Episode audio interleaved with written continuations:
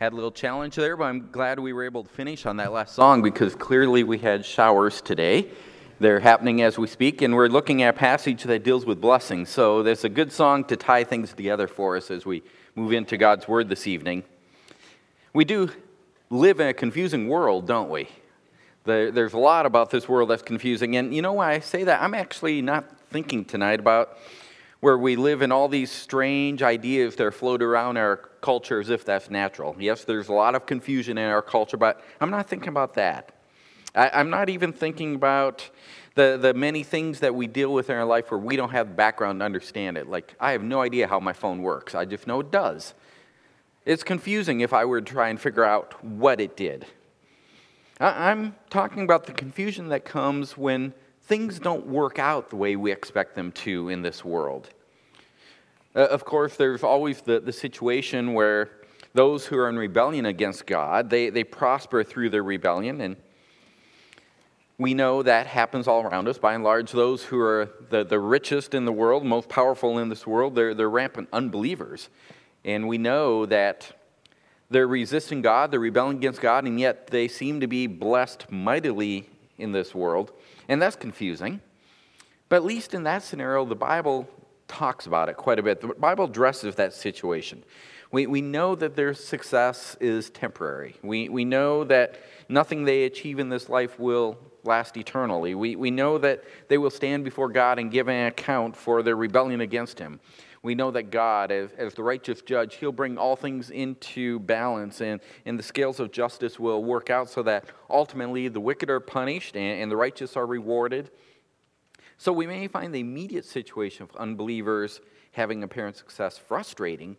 Really, we shouldn't be that confused by it. I think the most confusing situation that we face is when we see believers succeeding in this life through means that reflect a lack of faith or confusion about God. Let's be honest, some believers do some rather kooky things.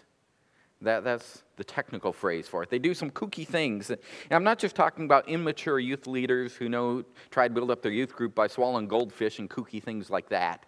I, I'm talking about things that are much more serious. I'm talking about adults who should know better, engaging in, in worldly means in, in attempts to get ahead.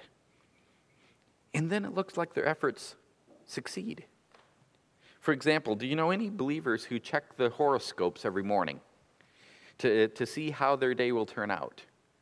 Um, I hope not, actually, but, but there are believers that do that, that every day they'll check the horoscope to see how they should look at the day. They, they expect the horoscope to guide their life. Believers do this, and some of them seem to have no ill consequences, even though they are going against a number of biblical principles in doing that. They, they seem to have no ill consequence. In fact, the, the reason they check it daily is, at least in their mind, it helps. It has worked. They've helped them live their life without problems. Isn't that confusing? Or how about believers who, who play the lottery or spend time relaxing in casinos pulling the, the handles on the slot machine? Uh, again, there's biblical principles to indicate that, that these kind of activities are things believers should avoid rather than embrace. And yet, have you ever heard of a believer winning a rather significant amount of money doing that? Do you find this confusing? This evening, we're going to examine a text that presents a rather confusing situation to us. Uh, I told several people this week this is probably one of the most confusing texts I've hit in Scripture. We're, we're still in our series that, that traces the life of Isaac in Genesis. And, for several chapters, as you know, the, the focus has been on Jacob. Jacob eh, is now Isaac's son. Isaac was the generational recipient of the promises that God gave to Abraham. And then in chapter 27, Isaac received, or Jacob rather, was the son that received Isaac's blessings. If you have your Bibles, just for review, look at chapter 27, verse 28. God told Jacob, or Jacob, or Isaac rather, is blessing Jacob, and he says, Now may God give you the dew of heaven, and of the fatness of the earth, and an abundance of grain and new wine. May peoples serve you, and nations bow down to you. May masters uh, be masters of your brothers and may your mother's sons bow down to you. Cursed be those who curse you, and blessed be those who bless you. These are promises that Isaac's passing on that he had received through God from God had given Abraham, his father. Isaac received them, he passed them on here to Jacob. Jacob employed a lot of deceit to obtain the blessing at this point, and so much so he had leave his family and flee his homeland from his brother Esau. Esau killed him, or wanted to kill him rather, didn't do it, but he had to flee before that happened. And you may remember Jacob stops for the night at Bethel as he's leaving the land. He's still within the borderland, uh, the borders of the promised land, and, and God meets Jacob. And God directly gives him promises. Look at chapter 28, verses 13 through 15. God says, I am the Lord your God, the God of your father Abraham, and the God of Isaac. The land on which you lie, I will give it to you and to your descendants. Your descendants will also be like the dust of the earth, and you will spread out to the west, and to the east, and to the north, and to the south. And in you and in your descendants shall all the families of the earth be blessed. Behold, I am with you and will keep you wherever you go, and will bring you back to this land, for I will not leave you until I have done what I have promised you. Clear promises here that, that Jacob's received, promises of blessing. That's, that's the context that, that brings us into our chapter. You may remember that at this point now, Jacob has spent 14 years in Paddan Aram with his, his uncle Laban. Uh, he's been there working for his uncle Laban as a dowry for his two wives, Leah and, and Rachel. Jacob wanted to marry Rachel, and Laban tricked him and did a switch off there on wedding night where slid his, his sister Leah into the, the slot of wife, and now Jacob had work another seven years after the first seven years for Rachel. In the first part of chapter 30 that we looked at a couple weeks ago, we saw Jacob did not have a happy home life with all of this switching going on and, and, and this tension and, and conflict that was going. It wasn't a happy home life because he loves Rachel. He, he does not love Leah. And that tension increases when, when Leah is able to have children and, and Rachel was not. Both the sisters ended up giving their servants to Jacob as two more wives, so he's up to four wives now. He has Bilhah and Zilpah as wives. They served as surrogate wives to give him children. But through all that tension and conflict, God is faithfully fulfilling the promises he made to Jacob. He now has descendants. Uh, by count, he's up to 11 sons at this point. That brings us to our passage that, as I said, is one of the most confusing texts that we encounter in Scripture. And yet, if you think about it, 14 years have passed, minimum, by the time we get here, because we'll see this, this passage begins with a direct connection to, in, in verse 25 of chapter 30. Now it came about when Rachel had born Joseph. So there's direct connection here, linking these passages together. We're at the end of that 14 years minimum, maybe even more. Eh, by the time he had all these 11 sons, where he's had 11 sons, somewhere between 14 and 20 years and of all the events that could have happened in Jacob's life during that time, Moses selects this event that's confusing to record for us. Initially, we remember Moses records it for the nation of Israel, this new fledgling nation that's wandering around the, the, the wilderness on their way from being slaves in Egypt to forming up a nation in the, the promised land. Several hundred years, 400 years after these events. Of all things Moses could have chosen, he chose this under inspiration to record this, this event. He did it for Israel, but ultimately, because it lands in Scripture, he recorded it for us as well. The passage that we looked at, as I said this time, is pointing us to the blessings of God as it walked us through the birth of, of, of the sons that were born to Jacob. God had promised Jacob that he'd have descendants like the dust of the earth, and now he has 11 sons, with a hint at the very end that there was another yet to come, because remember, Joseph's name means added to. God's blessing Jacob, but he's still outside the promised land. Our, our passage this evening picks up right on the heels here and contains the strange record, but it's a record that, that we should understand as being connected to the fulfillment of the promises that Jacob is already experiencing the fulfillment of what God has, has given here, the fulfillment that, that culminated at the end of the previous section with Rachel's womb being opened in, in the birth of Joseph. The, the passage we're looking at, you see the, the verses on the screen, that naturally breaks into two sections. The, the first section is all direct dialogue between Jacob and Laban as they talk back and forth. That's the first section. Then the second section is entirely third person narrative with, without any dialogue at all. So we'll look at these two sections and we'll just simply call the first section the, the negotiations. The negotiations in verses 25 through 34. Let, us go ahead and, and listen to those negotiations. Verse 25. Now it came about when Rachel had borne Joseph that Jacob said to Laban, Send me away that I may go to my own place and to my own country. Give me my wives and my children for whom I have served you, and let me depart. For you yourself know my service which I have rendered you. But Laban said to him, If now it pleases you, stay with me. I have divined that the Lord has blessed me on your account.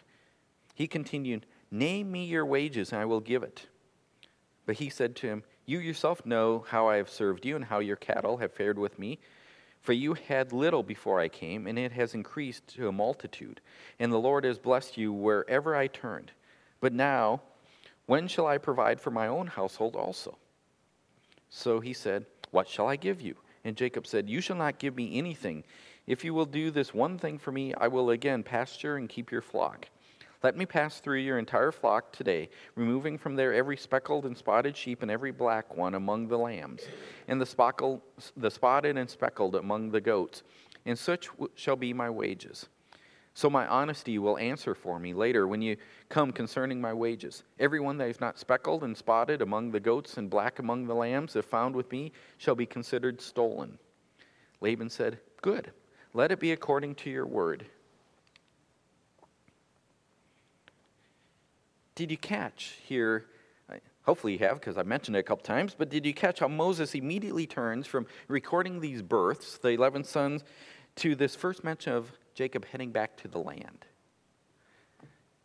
11 sons, the, the beginning of the promises are, are coming to fruition, and we hit the very first instance of Jacob says, It's time for me to go home to my own place. Jacob's been living in Haran there for all these years. He's been fulfilling his obligations to Laban. And up to this point, there has been no mention whatsoever of leaving. But here it is. Apparently, the sole reason that he was faithfully working was so they could pay off the dowry he had agreed to, and now he asks to leave. And, and Laban responds with alarm. Most of our English translations supply something in verse 27 to complete Laban's idea. If you look at it, you probably have it in italics or something. Laban says, If now it pleases you, and then you have something in italics. In New American Standard, it says, Stay with me, or, or something of that nature. But in the original, Laban's initial response is left hanging, incomplete. If it now pleases you, and he doesn't finish it. It clearly doesn't please Jacob to remain with Laban, but Laban wants him to stay. Laban recognizes that, that he's benefited from Jacob's presence because the Lord, and, and it, he uses the name Yahweh, the, the covenant name of God, Jacob's God, Laban recognizes that Jacob's God is blessing him because of Jacob's presence. Remember, those who bless Jacob will be blessed. Laban is living in that reality under the umbrella of blessing. And he, he connects the dots. Verse 27 should remind us that, of that fact. Laban's experienced it because he's provided refuge for Jacob. He has given wives to Jacob. Now he wants Jacob to stay so they can keep reaping the blessings. Name your wages, and I will give it. In other words, Jacob, you, you can write your own ticket. I, I want to keep you around. It's been good for me. Jacob agrees with Laban's assessment. It has been good for Laban. Well, it's been good for Laban while Jacob's been working for him. Jacob has served faithfully, and more importantly, though, the Lord has blessed Laban because of Jacob's efforts. The problem in Jacob's eyes is that none of the efforts that he's put forth has resulted in anything for his house. He now has wives, he has children, but he did not have any material wealth to, to show for his years of effort. Still, Jacob is not looking for a handout from Laban. He, he makes that clear in verse 31 when Laban asks, What shall I give you? Jacob says, You shall not give me anything. In fact, Moses is letting Jacob essentially use the very same wording that Abraham used with the king of Sodom back in Genesis 14. If you remember your history with Abraham, Abraham had refused to take anything from the king of Sodom, lest the king claim that he had been the one to make Abraham rich. Abraham wanted to make it clear his wealth came from God alone. Moses uses that same language here, putting in the mouth of Jacob. Jacob was not about to open himself up to a similar claim from Laban either, that all your wealth is because of me. Jacob would not take anything as a gift, lest he found himself somehow beholding to Laban in any way as his benefactor. Instead of taking a gift, Jacob proposes an agreement and maybe an arrangement. An arrangement to share the benefits that, that Laban experiences going forward.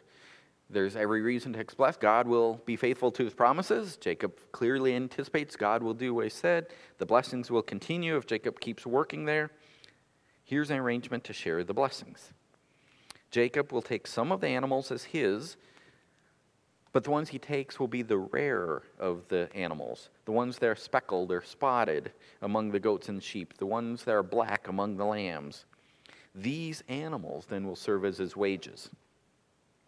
Plus, there's the added benefit this arrangement will leave no room for questions as to whether or not Jacob took the proper amount of wages.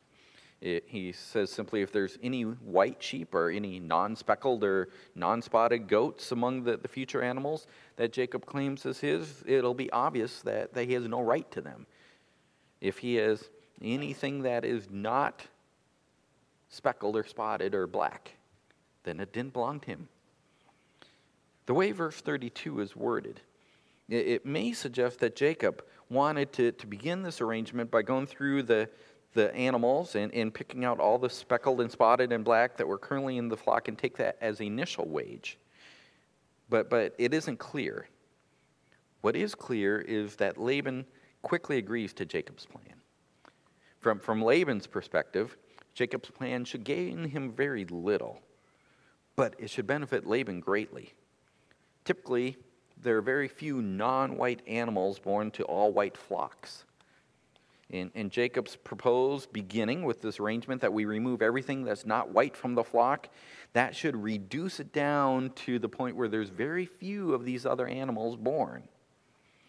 Laban can expect that very few will be born that meet Jacob's description, but, but Laban will continue to have Jacob's full services. Plus, Laban assumes that he will continue, as I said, receive the Lord's blessings by having Jacob serve him. So he expects this arrangement will work to his advantage. Remember, after all, Laban has shown us that, that he knows how to turn things to his advantage. Laban is the deceiver who deceived the deceiver Jacob. He knows how to, to make things work uh, out for his advantage. He proved that way, sw- slipped Leah in as Jacob's wife when he, Jacob thought he was marrying Rachel. Laban does not agree quickly because he, he thinks this is an equitable arrangement. He agrees because he considers it beneficial to himself. That really is the dialogue.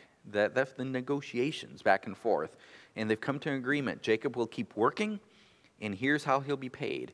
He'll be paid from what Laban, being a, a man that's been a shepherd for his whole life, a man who has dealt with sheep his whole life, after in a line of people who've dealt with sheep their whole lives expects that if I have all white flock, it will mainly be all white lambs. There'll be very few. Yes, they don't understand recessive genes and everything that, that we understand, but they, they understand observation. White sheep give white lambs, white goats give white lamb or white kids. They, they know how it works. Laban expects it to be beneficial. And now the negotiations are com- complete. And in verse 35, Moses begins recording what I'm calling the execution of the plan, the execution here. And as I've already said, what we are about to read is a strange section of Scripture. There, there's not a bit of dialogue in it, but there is a fair amount of detail. And we've looked at enough passages in Genesis now where even the fact that we have detail given should alert us that there's something going on here worth looking at. Moses isn't one to give lots of detail, if he doesn't need to. And here we have details. And we have detail about some strange actions that Jacob takes. We're, we're going to have to work our way through these actions and, and try to determine what is it that Moses is conveying to us. But before we do that, let's read the verses. Verse 35. So he, as you just read through, you may be thinking that that's Jacob, but we find in a moment it's Laban. So Laban removed on that day the striped and spotted male goats and all the speckled and spotted female goats, every one with white in it, and all the black ones among the sheep, and gave them into the care of his sons. And he put a distance of three days' journey between himself and Jacob. And Jacob fed the rest of Laban's flocks. Then Jacob took fresh rods of poplar and almond and plane trees and peeled white strips in them and exposed the, the white which was in the rods he set the rods which he had peeled in front of the flocks in the gutters, even in the watering troughs where the flocks came to drink. And they mated when they came to drink. So the flocks mated by the rods, and the flocks brought forth striped, speckled, and spotted. Jacob separated the lambs and made the flocks face toward the striped and all the black in the flock of Laban. And he put his own herds apart and did not put them with Laban's flock. Moreover, whenever the stronger of the flock was mating, Jacob would put the rods in the sight of the flock in the gutters, so that they might mate by the rods. But when the flock was feeble, he did not put them in. So the feebler were Laban's, and the stronger were Jacob's. So the man became exceedingly prosperous, and had large flocks and females, and female and male servants, and camels and donkeys.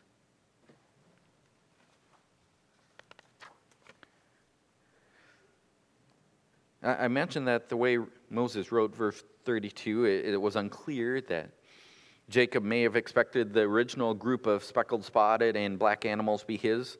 It, but was unclear there. That may have been what Jacob wanted, but that is certainly not what Laban thought should happen. Laban, as soon as the verbal agreement was complete, that uh, we would say the handshake had barely been completed, the ink wasn't even dry. Laban immediately went out into the flock and removed all the striped and spotted and speckled and black animals and took them away. He was going to ensure that the initial flock that Jacob cared for was absolutely pure white. All the animals he removed, he gave to his sons, and he sent his sons three days' journey to ensure that these non white males would have no chance of, of interacting with pure white flocks. You may not have thought about it, but, but this is the first time that we have heard that Laban had any sons. When, when Jacob first arrived, Rachel was, was caring for the sheep as a shepherdess. And since that time, Jacob has been tending the flocks of Laban, we've been told. We'd never heard about his sons till now. It's entirely possible that Laban's sons have been helping all along, but we've never heard of them. They just suddenly enter the picture now to aid their father in, in ensuring that all the advantage lies with Laban. Team Laban has, has the lead here going into the, the arrangement. As I said, there, there isn't full understanding of genetics in that day, but they, they certainly understand centuries of observation. And they wanted to make sure Team Laban was in good shape. So all the non white lambs and, and kids would be few, if any. So they took the non white animals that could have produced non white lambs and, and moved them far away ensuring that Jacob would receive as little as possible for his, servant, his service. Laban is not what you would call a generous father in law by, by any means. Now, we find no record here of Jacob offering any protest about what Laban did. Jacob watched Laban's sons leave with the non white animals, and then all that Moses tells us is he begins caring for the rest of Laban's flocks. And that's when we get to the strange part. Jacob also takes limbs from various trees, trees that really are known for their, their white inner wood, and he peels off the bark to create stripes in, in the sticks by, by taking these strips of bark off. And, and then he takes the sticks and he throws the, the sticks that now will show the white underline in, in stripes, and he, he throws those sticks into the watering troughs while he waters the flocks because apparently it's when the flocks are being watered that they also tend to mate. He, he flows the, the strips into the, the troughs as the animals are mating. And the result are that the flocks mate near these striped sticks, and the all white flocks produce an awful lot of striped, speckled, and spotted lambs and kids. That's what's recorded here. And that's really the part that should bring a, a puzzled expression to your face. Or at least, as I would suggest, a serious question should enter your mind.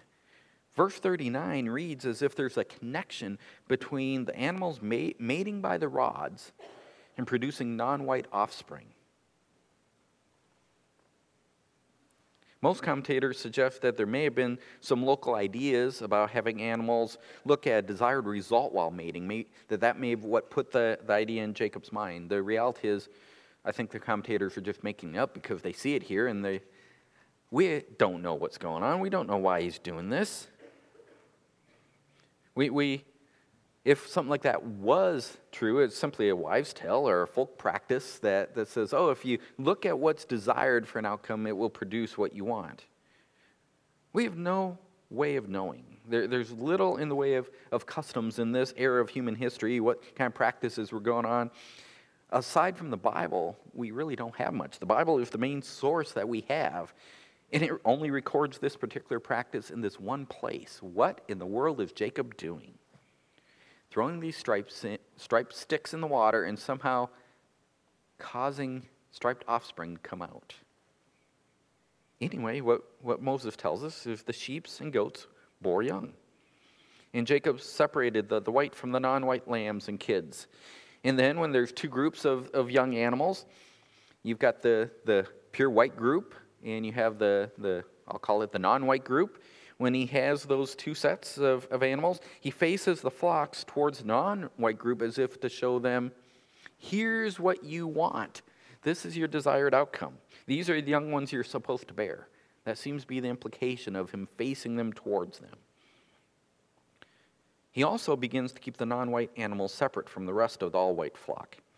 He, he probably didn't want Laban to come through again. I'm just speculating here. He probably didn't want Laban or his sons to come through and, and claim some of the animals that were non white under the guise of, well, we must have missed them the first time around, or, or well, they're, they're mostly white, or whatever. Jacob puts them all off to the side as his. As things go on, Jacob begins placing these striped sticks in the water only when the stronger, the healthier animals in, in this all white flock of Laban's is mating. He, he wants the stronger animals to mate near the striped sticks, and when the feebler animals come and those flocks are mating, he removes the sticks. And the result, we're told, if the stronger animals continue to produce speckled, spotted, and black young, while the feebler animals produced all white young. Even non sheep raisers know that the stronger animals tend to bear healthy, stronger young, and feebler animals bear feebler young. I, I expect all of us, even though we're not sheep raisers, we know that.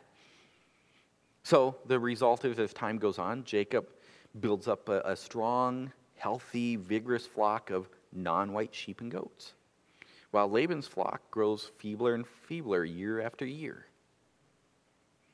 The final verse of this passage records the summation of, of Jacob's results. From every observable measure, Jacob's plan of mating in front of the sticks was a huge success. He becomes exceedingly prosperous, so prosperous that he even owns camels, which is the most valuable animal of the time. That's the ultimate level of wealth. Moses is informing us in verse 43 that, that Jacob rapidly becomes an exceedingly rich man. Jacob sells enough of his non white animals so they can buy camels and donkeys, along with employing female and male servants to care for his flocks. He is wealthy. So now we've worked our way through the text for tonight. Jacob's clearly used, shall I call it unusual actions, a little bit strange even. What are we to make of it all? That is the question that we still need to wrestle with this evening. After all, as I said at the outset, Moses has demonstrated several times he's selective in what he chooses to record.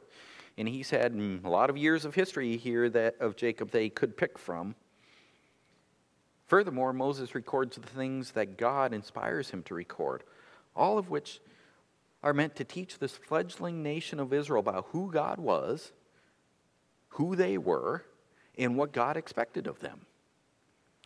So we can have confidence that this passage this evening serves at least one of those three purposes. It either tells us something about who God is, who Israel is, or what God expects of Israel.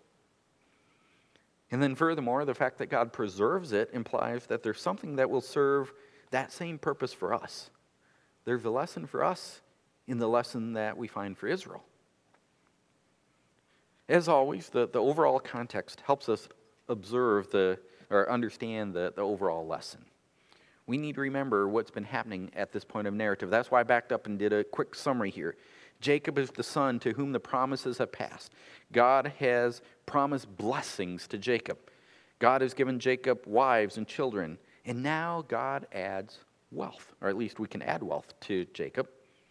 So the overall lesson, if you put in that context, is why I already let slip. God will fulfill his promises. God will fulfill his promises. Now, that's not a real earth shattering lesson. Well, in a way it is, but, but it's a lesson we've seen many, many times through these narratives.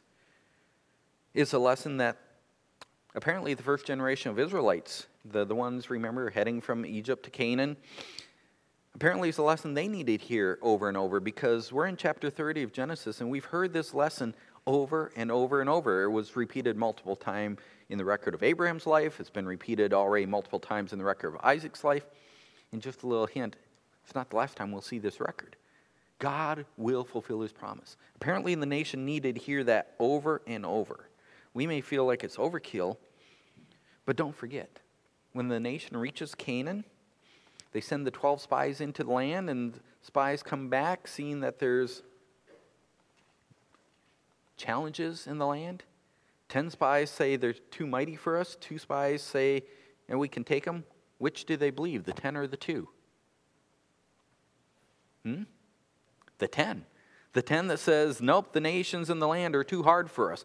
All this way, with Moses teaching them, God will fulfill his promises. And one of those promises, God will give you the promised land. And by the time they get there, they're like, yeah, we don't think we can trust God with this. Clearly, no matter how many times the lesson that God will fulfill his promise was repeated, the, the first post slavery generation of Israelites, the same generation that saw God spread the Red Sea so they could walk through it, no matter how many times they heard this lesson, it was not enough. Well, in a similar fashion, I, fear that we might discover that, that we need this lesson repeated over and over and over again. God will fulfill his promises. We've heard that time and time again, but do we believe it? When life takes a turn, when, when opposition rises up, when, when things get difficult, when, when things are tedious, when we're in the minority in our culture, when, when, when friends turned against us. When all these kinds of things happen, do we believe that God will fulfill his promises? Will we be like the second post slavery generation that Joshua actually leads into the promised land because they believe God will give us victory when we face challenges? Or will we be like the first generation that never learned the lesson? Really, only time will tell. We have to come to the, the challenging point, the, the time where we're faced with the decision to know do we truly understand and believe and trust this truth? God will fulfill his promise. That's the overall lesson this evening. Yet I think we can take this lesson a bit further tonight as we think about the details of this episode that, that God inspired Moses to record, because this lesson came up many times. It didn't need this strange sticks in the trough stuff to, to bring this lesson out. I think there's more to it, and I think there's really two directions when we think of the text we've looked at this evening, in which we can see how we must specifically apply this overall lesson. God will fulfill his promise is he will fulfill them, but first, he will fulfill his promises even if man tries to selfishly hinder him.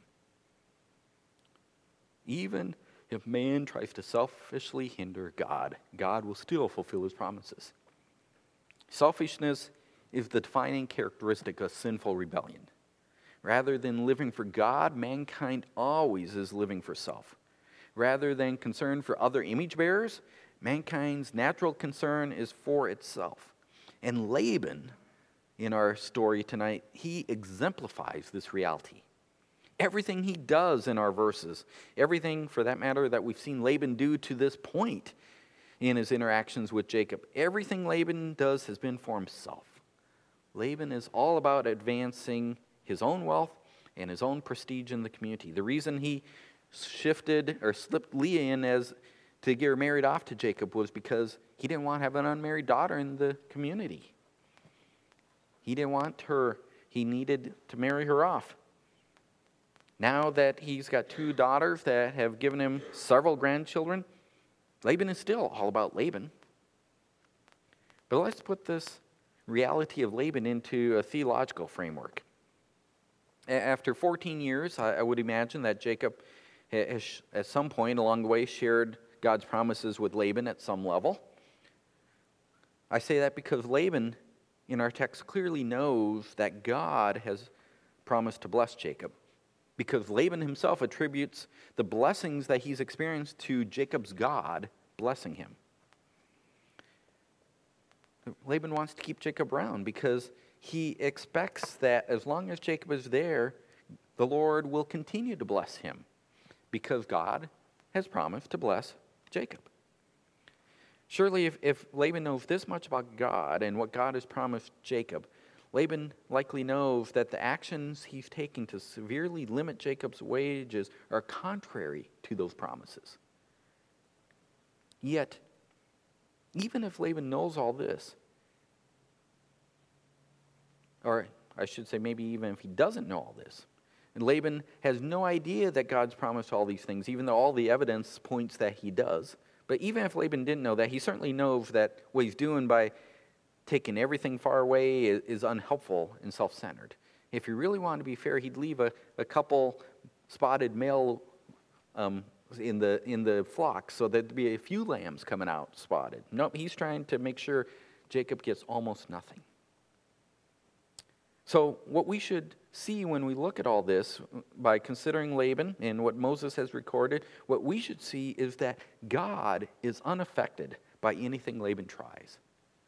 Laban tries everything humanly possible to hinder God's promise to bless Jacob, and Jacob is blessed. He becomes much wealthier than Laban. What we're to see when we read this is the hand of God fulfilling the promises that the God gave Jacob.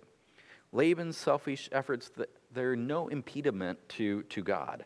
God simply works around Laban and fulfills his promises.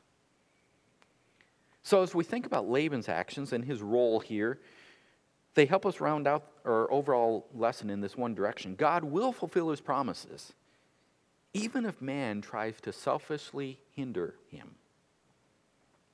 But there's another direction that I think we can look as well. We, it's important to know God will fulfill his promise even when people try to oppose God. But in the other direction, we should recognize that God will fulfill his promises even if man tries to ineptly aid him. Ineptly aid God. Inept attempts to, to come alongside and help God out. That, that's the terminology I'm using to, to describe Jacob's crazy sticks in the water actions. This idea that if I put these striped sticks in the water and the sheep mate nearby or the goats mate nearby, we'll have striped outcome. Moses clearly records Jacob's actions for us. In, in fact, the only other event nearby in, in this part of Genesis where Moses gives us this kind of detail is the episode we saw earlier in the chapter about the mandrakes. Remember, we looked at a couple weeks ago. Reuben found mandrakes and Reuben is, is Leah's son. He brought them to Leah, and then both Leah and Rachel believe that the superstition of, of the day that mandrakes would somehow help with achieving pregnancy was real. So Rachel negotiates for the mandrakes with Leah. At this time, Leah stopped bearing children. So Rachel negotiates for the mandrakes so that she'll be able to become pregnant, and Leah becomes pregnant. Moses recorded details there to show that God would do what God was going to do. Well, in much similar fashion, Moses now gives us a lot of details about Jacob's sticks. In fact, he gives us even more details about the sticks than he gave about the mandrakes. And yet, much like the mandrakes, Moses never comments on the validity of the superstition. Moses leaves us to, to figure out for ourselves what is going on, what is valid here. At the same time, Moses does, I'll use the word nudge us. Moses nudges us toward the conclusion that we should make. Some of our English versions make it just a little bit obscure, but I want you to look closely at verse 30. If you look closely at verse 30, Jacob tells Laban that the increase he has experienced is because the Lord has blessed him. And then in verse 43, when, when Moses summarizes Jacob's new, uh, the newly acquired wealth, Moses uses the exact same terminology for Jacob's prosperity. If the exact same wording in the original in verse 43 as Moses used for Laban's wealth in verse 30. And the implication we are to draw is that Jacob's wealth is coming by the same means as Laban's. And we're told where Laban's wealth came from. Laban's wealth came from the Lord, it was the Lord's blessing. In, in fact, in the very next chapter, Jacob himself will attribute his wealth to God. So we're to recognize at the end here that even though Jacob tries to push things to his favor by using the sticks in the water, when all is said and done, God is the one who granted Jacob wealth because God had promised that he would do that. Man cannot hinder God, nor can man aid God. Not really. We may work with God, but God certainly does not need our aid. In fact, often our attempts to aid God are inept at best. The good news is God will do what God has promised to do. Period. What, God wants from us is trust in Him, not inept attempts to aid Him. God will fulfill his promises, even if man tries to ineptly aid in some fashion. So, as we conclude this evening, let, us hear the overall lesson from the strange passage, really a lesson that's repeated over and over. God will fulfill his promises. God will. He will fulfill his promises. God will fulfill his promises even if man tries to selfishly hinder. God will fulfill his promises even if man tries to ineptly aid. God will fulfill his promises. We are to trust him. Let's pray. Father, I thank you for the time we've been able to spend again in your word as we work our way through these sections, even this strange section. Father, we know that there's something here for us. You intend to teach us through this narrative. I pray, Father, that you would help us to learn the lesson the lesson that you originally gave to the nation of Israel that they failed to learn, but a lesson that, Father, we are in just as dire of need to learn ourselves that you are God who will do what you have promised to do. And we can rest in that, trusting you. Father, may our lives demonstrate our faith and trust. For it's in Christ's name we pray. Amen.